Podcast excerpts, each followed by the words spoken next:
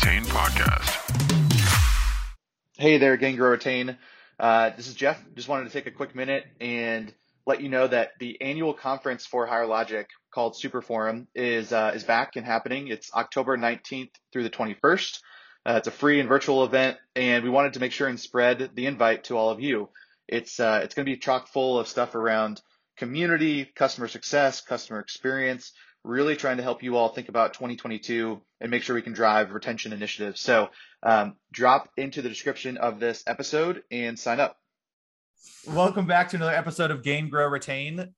Today we have a very special guest in Megan Bowen, who is the Chief Operating Officer and Chief Customer Officer at Refine Labs. So, Megan, appreciate you hopping on, and I'm excited. This is like a long time in the making. We haven't we haven't recorded a podcast, right? I'm not thinking, or did we? I, I know you did some of the office too. hours, but yeah, we I feel like we spent a lot of time together in March, early April of 2020 at the beginning of the pandemic when you all launched CS office hours. That was the beginning of Gain, Grow, Retain. And so we had a lot of fun on some of those live sessions. But this might be the first like formal podcast episode okay. we're recording. So it's about time. Yeah, definitely. It's a long time in the making. Uh, big fan of what you and uh, and Chris are doing over at Refine Labs. So uh, I'm excited. So before we jump in, we like to ask a couple icebreaker questions. Um, and so, you know, just a quick, how, how can we get to know you? I'm not going to pull up any TikTok videos or anything, um, maybe like you've been, uh, you know, privy to in the past, but uh, there's a couple of questions. And my first one just comes from a conversation we were having just before the podcast started. So I'm going to have to ask, like, what's your daytime go-to snack? You know, what's like your, if it's in your, if it's in your pantry, what are you going to grab out of the pantry and uh, snacking out your desk? So my favorite go-to snack, it's very specific, um, a sliced honey crisp apple with some chunky peanut butter to dip it in. So I hope that that exceeded your expectations. I, it, it, actually matched mine. It matched my expectation. I knew it was going to be something healthy for some reason. I, yeah. I was going to say mine. My go-to are uh, goldfish, popcorn, or you know like a, a trail mix. So you've definitely uh, got mine right out of the way you know got got me beat on the health health factor there. Um, all right second question. This is one i've been doing since the beginning. I can't retire it. I've tried to but i've always asked um, what's your favorite fruit? My favorite fruit? Mm-hmm. um, well in it well since i already mentioned the apple i'll give you another another fruit. So um, i would say because honey crisp apples i probably eat like one a day um, I recently discovered, I love grapes, and I recently discovered cotton candy grapes. Oh, I've seen those. Um, have you eaten those? It's basically like candy, uh, but you feel good about yourself while you eat them. I've seen those. That's the that's a first. I've been asking that question probably for like 50 or 60 episodes. That's a first. The cotton and candy grapes. Pro tip: freeze your grapes, and then it's I, like frozen dessert when you enjoy them. I just saw that recently. That's a good. I like that. It's a good tip. Especially- All right, uh, to round out our round out our uh, quick get to know you. The um, last question. This is actually from Jay. This is one that he found recently, and I've been asking it, and I've really liked it. So, if you were going to go on to Jeopardy as a contestant, customer success can't be, you know, it can't be the the choice. But like, what category are you going to dominate on Jeopardy? Like, what are you going to know all of? It doesn't have to be one that exists. You can kind of create your own category. But like, what are you going to dominate if you were on Jeopardy? Um, cooking food topics. Um, I fancy myself like a, a, great home chef. My life plan B is to become a Food Network star. Um, and so I spend a lot of time thinking about food, making food, cooking. And so, you know, cooking for 1000, Alex, our new host. Of- yeah, I like, I like the, uh, I like that. I don't know, Jay, have you ever, have you answered what's, what, is your topic that you would crush on Jeopardy? Oh man. Um I don't know. I I think it probably would have something to do with like music, maybe even 90s music, 80s music, 70s music, or guitars. So, but but I'm not like an encyclopedia of knowledge on that stuff either. I just really like it. So yeah. I might think I know more than I do, probably. I think mine would my the only thing I feel like I know to, like to a T would probably just be some sports knowledge. Especially oh, I thought you like golf. Yeah, that's what I, I said that earlier to my team. I asked this question on my team. Um, we had a team meeting this morning, so I do an icebreaker where we go around. There's about six or seven team members, and we were answering that. So I did say golf earlier. I said anything golf related from like the Tiger Woods era, like 2000 to like 2020, like I could probably probably knock it out of the park. He, he knows golf to a T. Yep. Uh, perfect. Well, we Nobody's- wanted. That's a good pun. That's a good pun. Yeah, okay, thank you. You're welcome. Uh, well, we Oh, wanted to get you on here, Megan, for a multitude of reasons, but one of the inspirations was a recent post you had on LinkedIn. And before we even dive into what that post was, I was curious. Can you give the people a little bit of what you want, or a little bit of um, how? What's your process for for writing content? Like, how do you, for you know, for your kind of growth that we've seen on on LinkedIn and your consistency, like, what have you found to be some of the key successes for you to kind of get a thought down on paper and then kind of get it refined that you can put it out uh, via LinkedIn. So I'm curious about that first, and then we'll jump into the post. Yeah, great question. Um, so uh, people ask me this a lot, and I always like to tell people um, don't underestimate how much knowledge you have. The things that feel obvious to you are usually not obvious to most other people. And so, um, really, I kind of have this like running document of different ideas that I that I keep, so that when I'm sitting down in the morning and want to write a post, I already have a lot of different ideas I can look through. And typically, one will call my name, and I'll write out a post. And really, those ideas are generated by me living my life, like going day to day, right? People ask me questions, different challenges come up, you know, at work. Um, I have different experiences with customers that inspire um, you know, a, a thought track that I'll that I'll follow. And so um, I think you just have to be kind of paying attention. Um, for me, a big prompt is questions. Whenever anyone gives me a question, I'm like, hmm, other people probably have this question so i'm gonna i'm gonna throw this on my idea sheet and see if it uh, it inspires me to to write a longer post about another day I like that. I love your the the point you made too, just about how your experiences aren't You know, you've had your experiences and you've got something to offer uh, because not everyone has the same experiences, and so there's like this inherent idea that you have something to share that's valuable.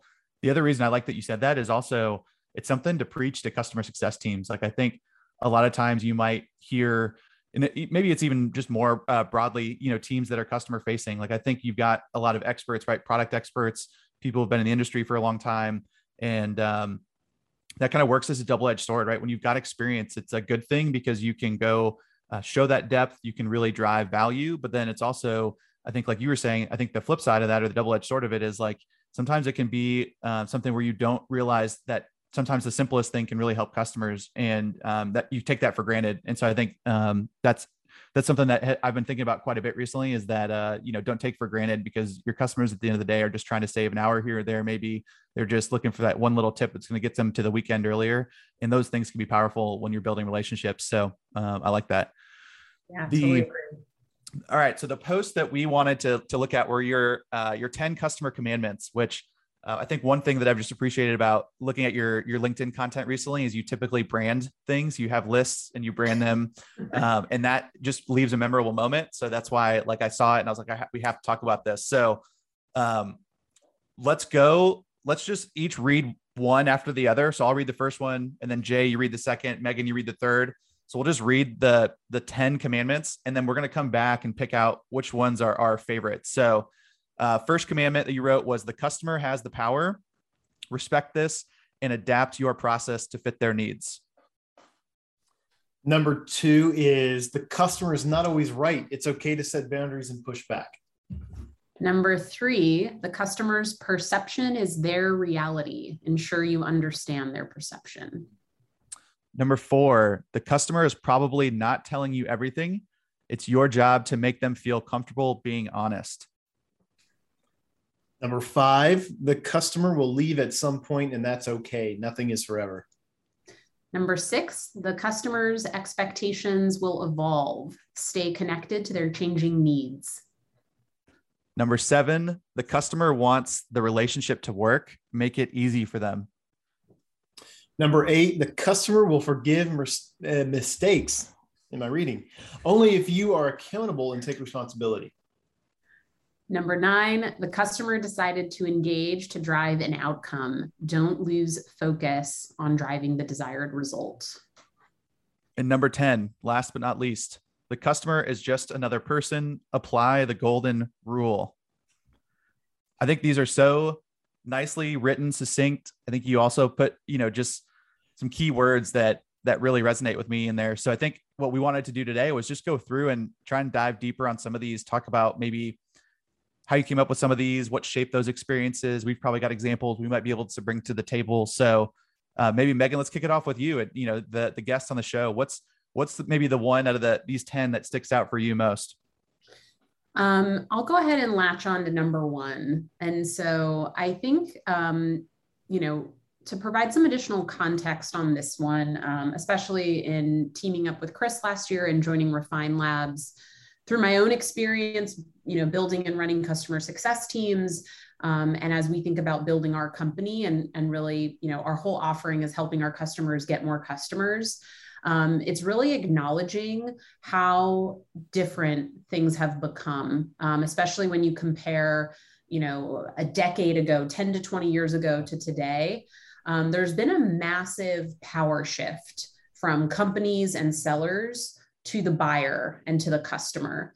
Um, and as customer success professionals, I'm sure we can appreciate that shift because I think what comes with it is a much deeper respect for the customer and the teams that that support them. And I think that um, you know one of the things that I experienced um, kind of growing up in the startup scene and being at five different B2B SaaS companies, all you know in customer success or leadership functions, was really witnessing how how easy it was for companies to make decisions that were in the best interest of the company um, or what the company was trying to achieve versus their their team their customer um, and making decisions that um, maybe were not fully rooted in reality, right? Debating theories and hypotheticals in a conference room, but not actually embracing what's happening in real life and having that inform the strategy and the decision making. And so, um, you know, and, and in my personal success, I think I credit a lot of my ability to turn around teams and drive business results to the fact that I brought a customer success mindset to everything that I did. When I was first COO and was managing marketing, sales, success, operations, I thought about the customer through all of those functions, right? And um, that drove strategy and decision making. Um, and again, like the second one is the customer isn't always right, but like at the end of the day, you have to acknowledge reality. You have to spend time where your customers are you need to really understand them if you have any desire to build you know a scalable sustainable successful business that is actually driving results that matter for your customers and so you know this applies to how you should think about marketing sales customer success um, actually this new thing i've been talking about recently i'm kind of calling it like go to market 3.0 I think there's a really interesting evolution that go to market teams might experience. Like a prediction that I have is really thinking about awareness as the mark marketing's primary function to get that buyer 80 to 90% through a sales cycle and then thinking about acquisition retention advocacy you know outcomes as then converting them and staying with them for the long term, right? And it's not, and I'm not cutting out sales, sales matters, but it's just rethinking like the over segmentation and really what is what are we really trying to do um, and at refine labs i do a lot of selling for us and it's been interesting how um, like if you sell as a customer success person how it can really improve the lifetime value of that customer and the expectations and the retention. And so um, I could go on and on, but I'll, I'll pause there to kind of get some of your thoughts or, or see if you have a, a follow-up question or if I can dig into any of that deeper for you. Uh, I'll, I'll jump in with a, with a question. What's interesting is, and I know you jumped to the second one, but I'll pick on that one too, because so the customer's not always right, but their perception is right to them right? And what they believe is right. So what we have to do is figure out what's going on in their minds.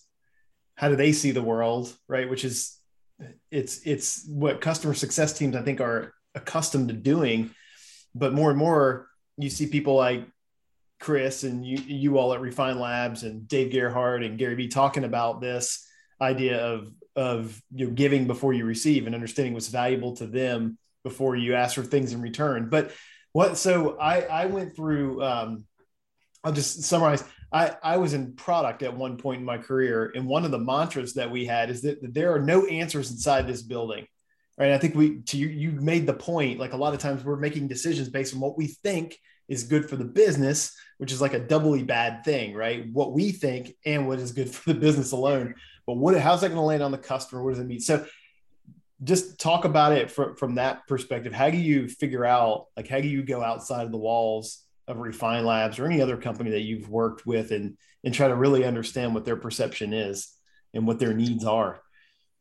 Yeah, absolutely. I mean, it the simple answer is just talk to customers directly. Um, I think uh, ask open-ended, unbiased questions. You know, to really understand their context. Um, your questions should start not about what they think about your product or service or trying to immediately dig into you know the, the specific pain points that your product addresses but more about what is this person dealing with? What is their day-to-day like? What are their goals? What are their challenges? Um, what are the things that matter to them? What are they trying to achieve what is what is not working today in the way that they wish it was working right? I think people skip over that step. They make assumptions that their customer of course is going to want their product. They think their product is amazing and everyone's going to want it um, and and not do that that particular homework. I think the other piece of it is knowing that even if you have a lot of those conversations you're not going to have it all figured out right away. So you need to you need to start by having those conversations to formulate a hypothesis and stay close to the market in every leadership position I had, I I don't think I've ever gone more than a week where I didn't speak with an actual customer, yep. regardless of my role or my position, because I understand the the power of staying connected. Um, and so it's not a it's not like a one-time market research project that you can then check the box. It's respecting um, how important that is and making it a priority to stay connected on an ongoing basis. One of my other ones talks about evolving needs, right? Because that's the other uh, the other fun part of customer success is that um, you could you know nail your original promise to the customer deliver exactly you know what they wanted when they bought uh, but then the next year they have a different problem and if right. you can't help yeah. them solve that problem then maybe the relationship won't stand the test of time so um, so I say customer success is one of the one of the hardest functions in the company. really is. Yeah. The yeah, I think the thing that stands out too when you were just talking through, you know, staying close to the connect, staying, staying close to the customer, staying connected is it's it's easier than ever to do that, right? There are so many avenues.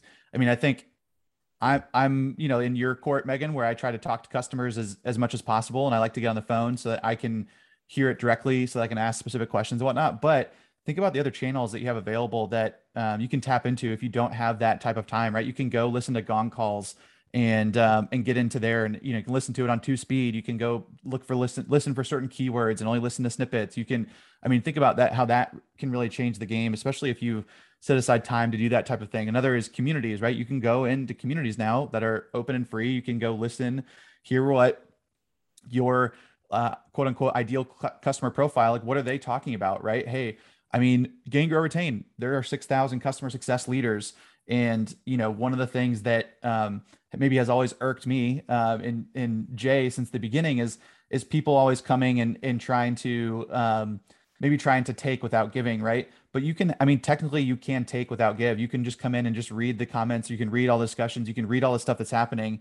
Um, and so I just think like taking advantage of those scenarios are such easy ways that um, you don't have to uproot you know things that you're already doing. You don't have to go change a big process. It's just hey can i insert 10 to 15 minutes of my day to go do these types of things and set aside the time? Um, and i'll tell you what i think it's right now an underrated activity. Um, one of the the things that we're trying to do right now which and the reason why i say it's underrated is um, think about the types of content you can generate and the type of value you can generate if you're really listening to your customer to to build something of value rather than listening to respond right? A lot of times you're listening to hey no our product can do that. Hey no you know hey this can happen. Hey you can do this. Why don't we just listen to intake and then start looking at hey do we have a tool or template that we could send them that would be really valuable for what they were talking about? Um, like how can we start to get that into a mechanism of creating content, which I think is going to be really valuable to teams, especially as you start to think about customer success as a um, as a, as an actual scaled function. You know, I think a lot of times in the past that was just like, hey, we automate some emails here and there, you know, but now we're starting to get tooling and technology where you can create a totally digital customer success experience and that's going to be predicated on do we have the right amount of content to deliver at the right times at the right moment for customers so that just resonated a lot with me when you were talking about you know the customer has the power uh, going back to your first point but i think listening staying connected to them really has um, influence over what you're doing in the future because of the content you can create and the value that you can generate yeah absolutely What's your favorite, Jeff? If you were going to pick one of these that that stood stood out to you, I know it's hard because they're all good. They are. hey, I, I appreciate that confidence because they they definitely are all good. Um, the the one that resonates a lot with me is number four. So the customer is probably not telling you everything. It's your job to make them feel comfortable being honest. Um, did I steal yours, Jay? You did. It's okay. Yeah. I got a story I'll share, but um, so I think for me that just becomes um, becomes more and more important because of what we just talked about, right? I think sitting in on customer calls and trying to build authentic relationships is a lot harder than I think it it um, needs to be or tends to be. And I think part of that is just trying to create the right openness um, on those types of calls, trying to create the right relationship, trying to make sure that it's okay to share um, both positive, negative feedback. And I think the other thing that comes to mind a lot is um, if you start to show customers with action that you're actually listening to them, then I think that more and more honesty comes after that. Like I think more and more they start to feel more comfortable because they're saying, okay, if I share this, it's coming from a good place. They're actually going to do something or address it or talk about it. So one example that we've done recently that just maybe hits the nail on the head for me is, um, you know, you typically respond to an NPS survey and the you know the automated message comes from your csm and says thanks for responding hey i you know i saw this happened like let me reach out to you and we'll schedule yada yada yada um, but one thing that we tried last quarter and we're going to um, continue to do this is uh, we actually sat down and we looked at what are some of the major themes that came out of the nps responses for the last you know 30 60 90 days. Um, what are they aligned to in the business? And do we have active projects against them? And then if we do we wrote like a you know we wrote kind of a, a, a, page but then we actually just had jay sit down in front of a camera and we had jay kind of openly talk and say hey we want you to know that we actually read this. We actually listen to this. This isn't just going into a black box and we want to show you how this aligns to priorities and projects that we're working on as business because we want you to know that we're listening because at the end of the day like you know we're only as good as our customers and so to me it's I don't think it's going to be revolutionary. I don't think we're going to say, hey, our NPS, you know, response rate is going to go from 25 to 100 because we're doing those types of things. But I think over time, that's how you start to show customers through an action. Hey, we're listening, we're intaking that information, and we're going to do something with it. So that's just one that stuck out to me and something that I think we try and exude when we get on customer calls is is trying to create an openness like that um, with customers. Yeah, and I think the the interesting one with this is I find that it's really easy to fall into check-ins or conversations with clients where you know how are things going um, where it's just easy for them to say everything's fine when even when everything is not fine the reality is is most people don't like confrontation or conflict. Most people don't want to give you bad news. Like people, customers have so much going on and they're like, oh, I don't want to like raise this issue like because I just have other things I'm thinking about. And so I another I love the tactic that you described and I think another thing that I try to do is I try to frame all my questions to make it really easy for them to give me constructive feedback. And so one of my favorites is hey, if there was one thing that we could have done differently up until this point, what would that thing be? Um, and then they're like, hmm, all right, well, if I have to pick one thing, I think this is it. And then you get some interesting, you know, tidbits of information that way. And so I try to think about um, anytime I'm having a meeting with a customer, writing an email, what is some type of specific question that I can ask that just makes it really easy for them to answer and not feel that it's becoming some type of uh, you know confrontational conversation so that tactic alone has been helpful Um, and then I think also directness. So very often, if I feel like something is off and I'm not getting a, I don't feel like I'm getting a straight answer, I just call it out and I'll say, hey, something doesn't feel aligned. Something is off. Um, I can't quite figure out what it is. Do you agree? And can you give me any insight into, you know, where we might be missing the mark so we can course correct? I think if you're you know, honest and bold, people will usually um, open up and talk with you at that point. So those are a couple of very specific questions or prompts that I'll use that can um, really like you're essentially like giving them the floor to to share any constructive criticism.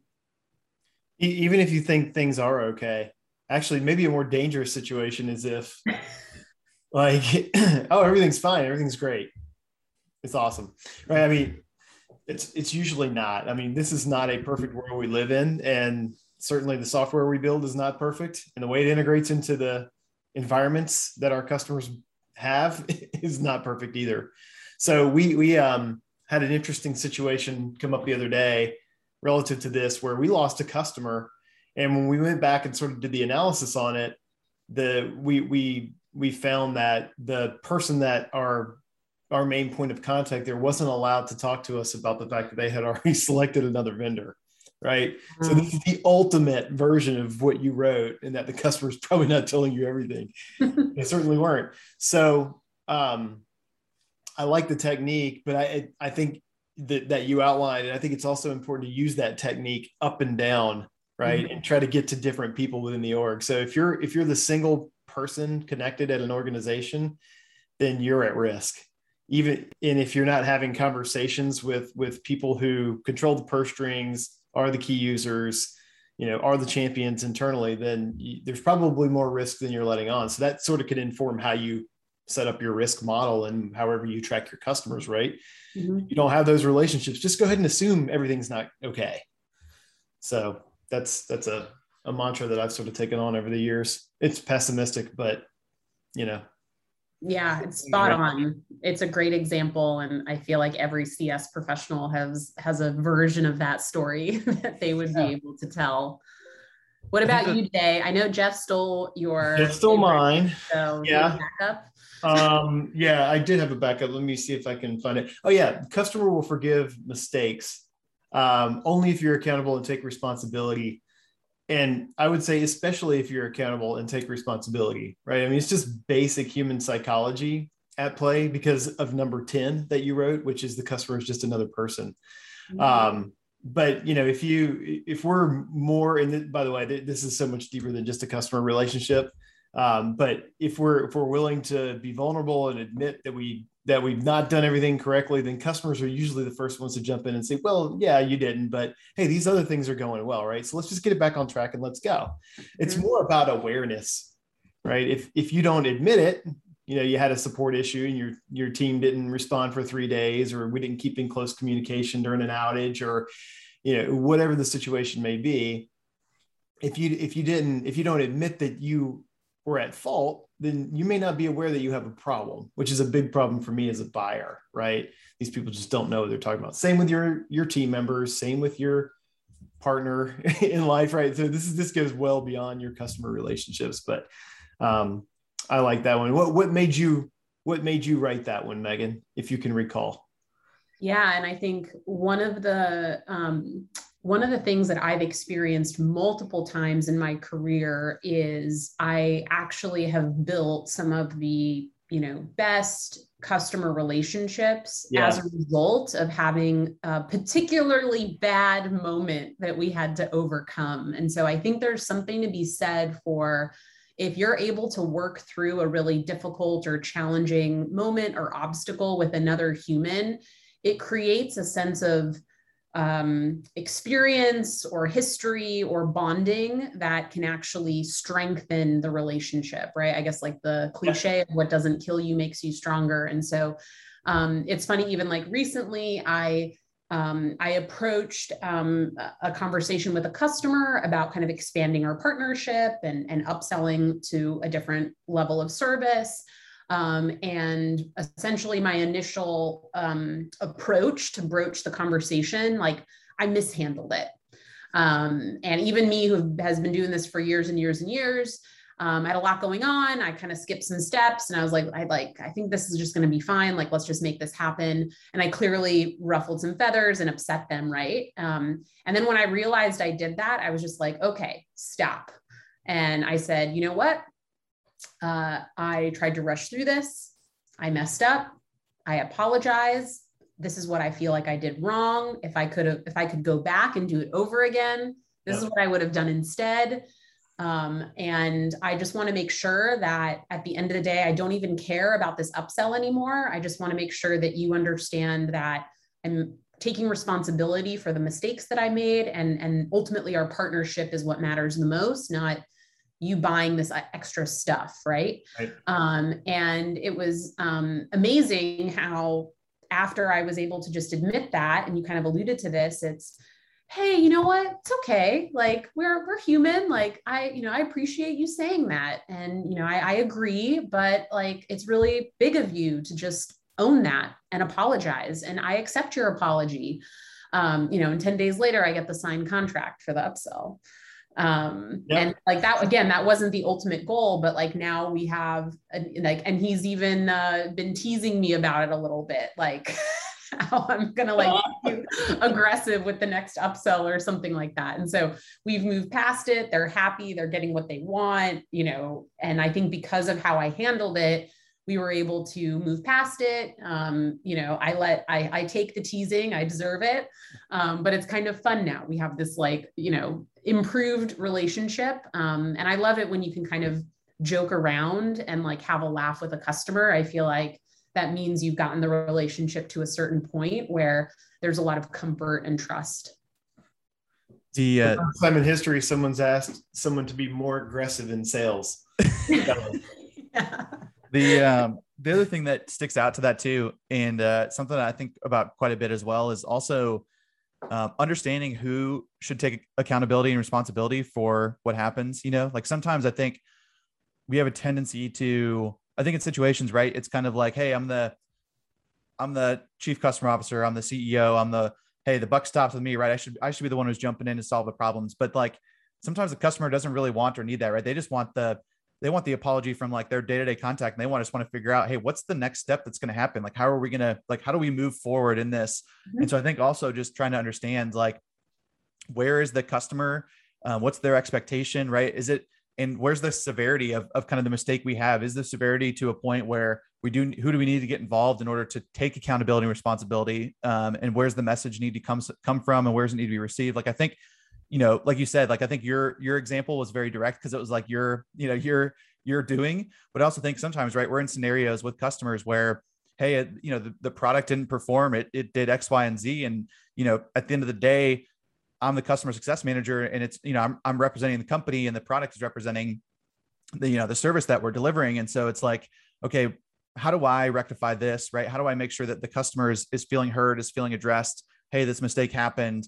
Um, how can I go internally to make sure I've got, you know, the right kind of message coming back? And then who do we need for that message to come from? I think just becomes a, a big part of that accountability and responsibility. Um, and I just don't, I think sometimes there's not a lot of stock that people put into that, right? I think it's just kind of sometimes you're generic. Hey, I'm going to go get my chief customer officer. Hey, I'm going to go get my CEO because I think that's what you want. When really, I think you can also ask that question too, right? Like, hey, who who would you like to hear from in order for to make this, you know, go like move forward? I I'm going to go figure out the right next steps. Like here's X, Y, and Z. But like, who else do you feel like you need to talk to? Like, I think even asking that question sometimes can alleviate some of the pressure in the room. Yeah, I totally agree. I'm going to sneak in one last one um, I like it. that I want to hit on before we, we wrap up our, our recording today. Um, and that's number five.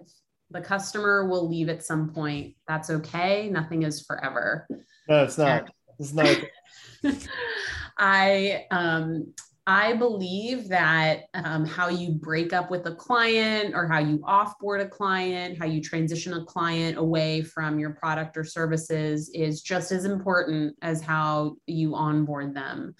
And I think that, you know, having a sense that no one will ever churn and people are always going to need what you're providing, um, it's just not realistic. And I think that um, one of my mantras in life is um, everything needs to be a win-win right? Like this needs to be working for everybody involved. And if at some point that stops happening a reevaluation of the relationship needs to happen right?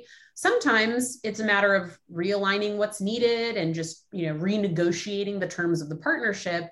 But sometimes that means that it's not a fit anymore. And so i feel like people are really afraid to navigate those conversations. I feel like people are not proactive about calling out that things might be misaligned early and they just kind of wait for the client to break up with them, right? I'm a big believer when you feel like something is off or it's win lose, it's not win win anymore, bring it up early and try to course correct if you can't, if you can. And then if you can't, you know, work on an exit plan together so that no one's surprised. You're doing it in a way that's going to be, you know, easy for both sides to absorb and move on. Um, I think it's easy to think that, you know, this goes to relationships too, in many ways. Like, I think, you know, we all have people that come in and out of our lives, like, and like that's okay. And I think not being afraid to address and acknowledge those things is is important. And i can't tell you how many times i've had good breakups with customers where they've referred new business um, they've become a customer in a different context. Um, we've stayed connected in different ways. And so um, i feel like how you show up in those types of uh, scenarios is is really important. And um, it's uncomfortable. And so i think a lot of people tend to try to avoid those situations i like to encourage people to lean in? Well, one, one of the things about being in this business is the the obviously retaining customers and growing them is key, right? And that's the ultimate win for a SaaS company. I won't even say customer success, but but any company in general. But the next best thing is to know well in advance when it's not going to work out, so you can forecast it and help the business understand what's happening, mm-hmm. right? And then, and then in the best case scenario there, and I've had this happen once really notably at a company I worked at like two or three companies ago, but had a customer cancel, gave them the white glove service out the door. They, they were a great customer for us for years. And I, we told them on the way out, look, you're always welcome back here. And three months later, they called us back. And guess what? It was the fastest deal cycle in history. We still had all their data. We just turned them back on. It was glorious, right? The yeah. sales rep that I gave that lead to. so, the uh, layup. exactly. So you never know how it'll turn out, right? Just, just you know, do the right thing. That's. I was just gonna say, if you didn't bring up a uh, like that kind of story, I was just gonna um, call Jay out for that. I think that is one of the things that he he kind of has preached most. You know, as we work together, is that like, hey, of course we want to retain as much business as possible, but at the end of the day, like we need to keep two things in mind. If we can forecast it and we can plan ahead for it, then that's going to be a lot better of a, a, situation that we find ourselves in. And then two, we need to make sure that we're easy to do business with, right? Like we don't want to just allow people to out of contracts willy nilly and like you know let cancellations happen. But at the end of the day, like we can't you know look at this from a like one lens where we're trying to keep somebody in, into this when they when they don't want to be. Um, so yeah, those are definitely two things that um, I'll reemphasize that Jay preaches quite a bit. Um, all right. Well, we've got a couple minutes left. So, Megan, um, I've enjoyed this. I think we're going to have to come back maybe and do another one. Or, like I'm telling you, if you all go to Megan's posts, uh, Megan Bowen on LinkedIn, she brands all these things, right? She got the top 10 customer commandments. She has top five lists. She's got sevens and threes. Like she is um, content uh, master and somebody you should follow. And so there's a ton more that I think we could do this with and kind of break stuff down and bring experiences to the table. But Megan, I've enjoyed this. Uh, if people want to find more about you and what you all are doing, like where's the best place to go? Uh, you know, be be shameless and and plug uh, where you want everybody to uh, to go for their action. All right. Um, well, yes, the only social network I am on is LinkedIn. So you can find me there. I try to post content regularly that's uh, helpful, tactical on customer success, sales, marketing, leadership, and personal development. So I kind of mix my content up a bit. Um, I have my own podcast that I launched last November, The Unwritten Playbook. We just uh, wrapped our 40th episode, and I'm taking a couple month hiatus to reboot uh, season two with a new format. So we'll be releasing season two later this year. Um, I uh, check out refinelabs.com. Uh, me and Chris Walker are building um, the new way to do B2B marketing. Um, and we'd be happy to talk to anybody interested in learning more. Um, and then Chris and I um, host Demand Gen Live every Tuesday night. Um, and it's published to the State of Demand Gen podcast, top 25 marketing podcast in the US. So check that one out too. That's awesome. Um, yeah. Yeah. But so those are all my details. Shameless plugging completed. I can I can definitely vouch to. I've been to the Tuesday sessions. Those are fun. Um, you know, once once you all get into um, into the groove, you know, you guys hit on questions and you try and make sure uh, you're leaving the audience with something that's not a not your normal standard take. You know, it's not just the hey, come, we'll tell you already what you already know. So I've enjoyed those. But uh, Megan, thanks for doing this. I'm excited. Thanks for having me. Great conversation. Good to see you, Megan. Hey guys, thanks so much for taking the time to listen to the Gain, Grow, Retain podcast. If you liked what you heard, please take a moment and share the podcast with your friends and colleagues and subscribe. We really appreciate it. Talk to you soon.